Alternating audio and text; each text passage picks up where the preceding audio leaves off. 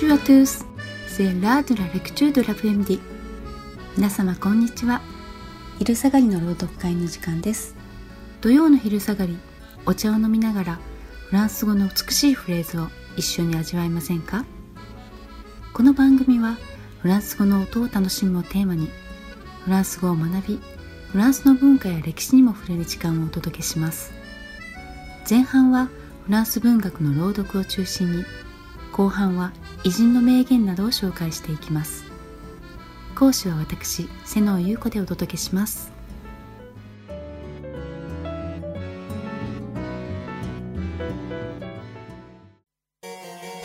第3回目はフランスの詩人ギョーム・アポリネールによるミラボー橋です。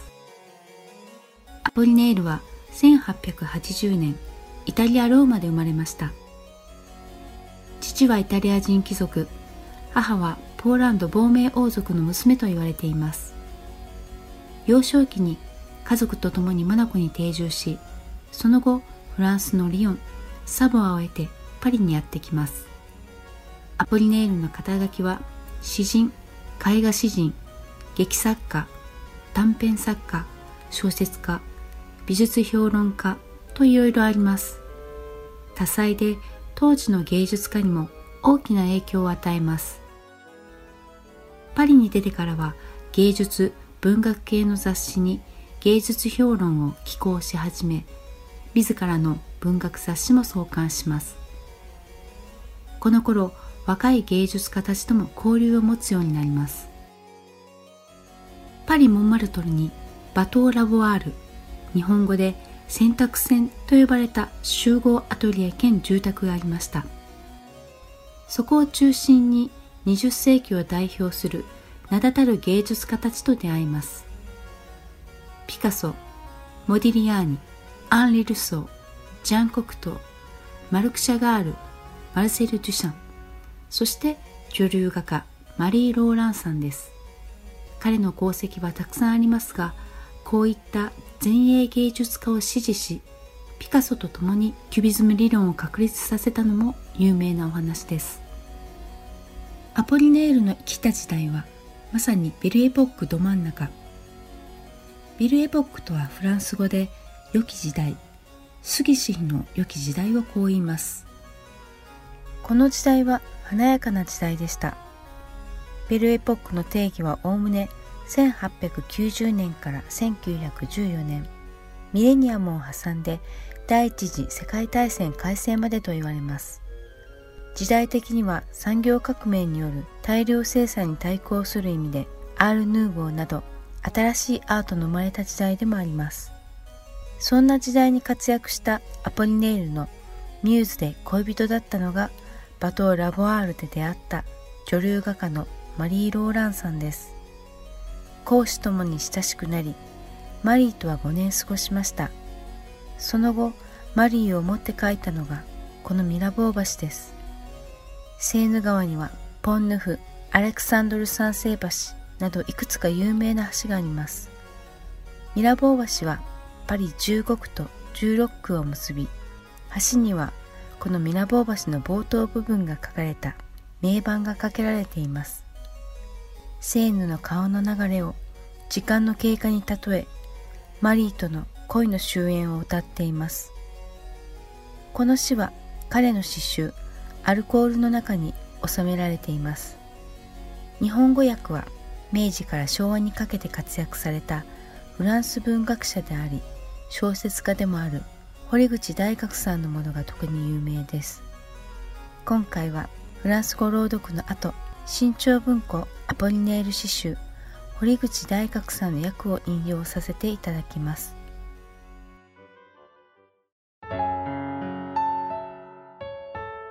今回も朗読はアレックスさんです Les mains dans les mains, restons face à face, tandis que sous le pont de nos bras passent des éternels regards longs de Silas. Vienne la nuit, sonne l'heure, les jours s'en vont, je demeure. L'amour s'en va comme cette eau courante, l'amour s'en va comme la vie est lente et comme l'espérance est violente. Vienne la nuit, sonne l'heure, les jours s'en vont, je demeure. Passent les jours et passent les semaines, ni temps passé, ni les amours reviennent, sous le pont Mirabeau coule la Seine. Vienne la nuit, sonne l'heure, les jours s'en vont, je demeure. ミラボー橋の下をセーヌ川が流れ、我らの恋が流れる。 私は思い出す。悩みの後には楽しみが来ると。日も暮れよ、金もなれ、月日は流れ、私は残る。手と手をつなぎ、顔と顔を向け合おう。こうしていると、二人の腕の端の下を疲れた眼差しの無休の時が流れる。日も暮れよ、金もなれ月日は流れ私は残る流れる水のように恋もまた死んでゆく。恋もまた死んでゆく。命ばかりが長く希望ばかりが大きい。日も暮れよ。金もなれ。月日は流れ。私は残る。日が去り月が行き過ぎた時も昔の恋も二度とまた帰ってこない。ミラボー橋の下をセーヌ川が流れる。日も暮れよ。金もなれ。月日は流れ。私は残る。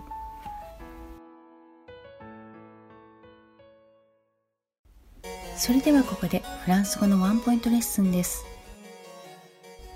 この詩の中では「スルポン・ミラボ・クーラ・セーヌ」のように統治法が繰り返し使われています。どういう時に使うのかアレックスさんに聞いてみましょう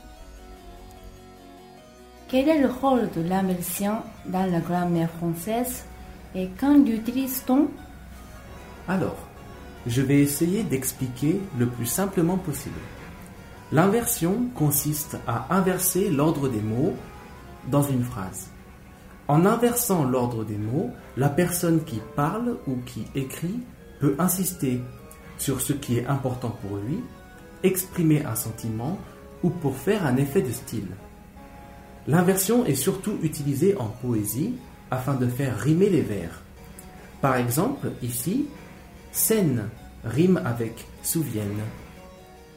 Merci Alex 統治とは文章の中で主語述語などの順番を入れ替えて作りますそうすることにより話し手書き手は重要な部分を強調できたり 感情を表現できたりします。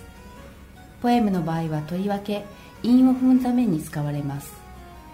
例えばここでは「セーヌ」「スビエン」で韻を踏んでいます。フランス語の文学では頻繁に統治が使われます。表現方法として覚えておくとそれを本の中に見つけた時フランス語がぐっと身近に感じられ嬉しいかもしれません。ポリネールのミラボー橋いかがでしたでしょうか？時代背景を知ると作品もぐっと面白くなります。シャンソンにもなっていていろいろな方がアレンジしています。また今回は堀口大学さんの役を紹介しましたが他にも日本語訳はありますので比べてみるのも楽しいかもしれませんね。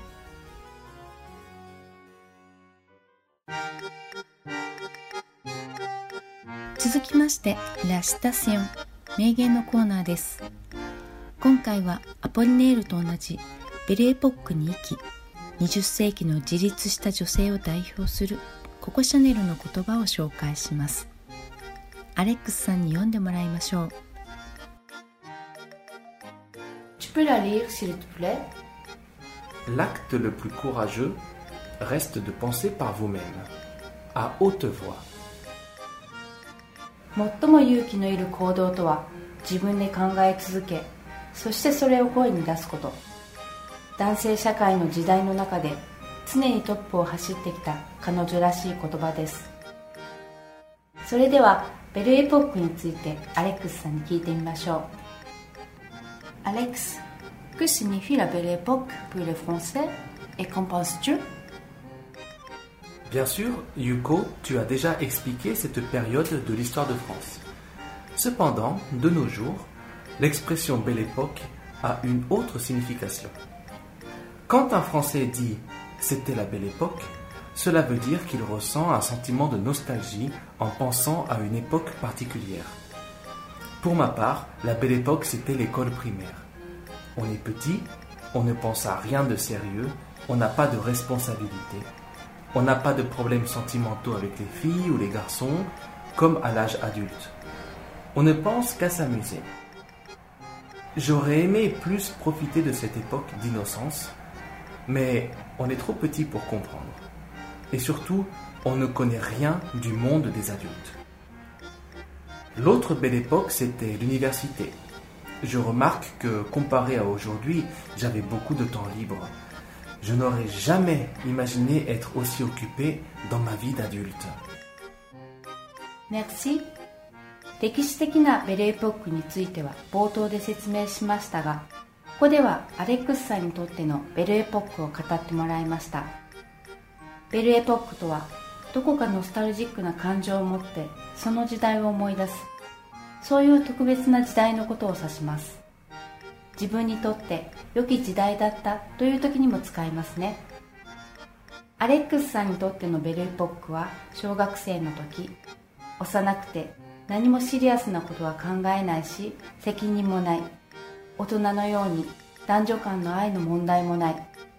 ただ楽しむことだけを考えていて無邪気な時代を満喫した。幼すぎて何も知らなかった。とりわけ大人の世界を知らなかった。もう一つのベルエポックは大学生の頃。今と比べると時間がたくさんあった。今こんなに忙しくなるとは全く予想もできなかったよとのことです。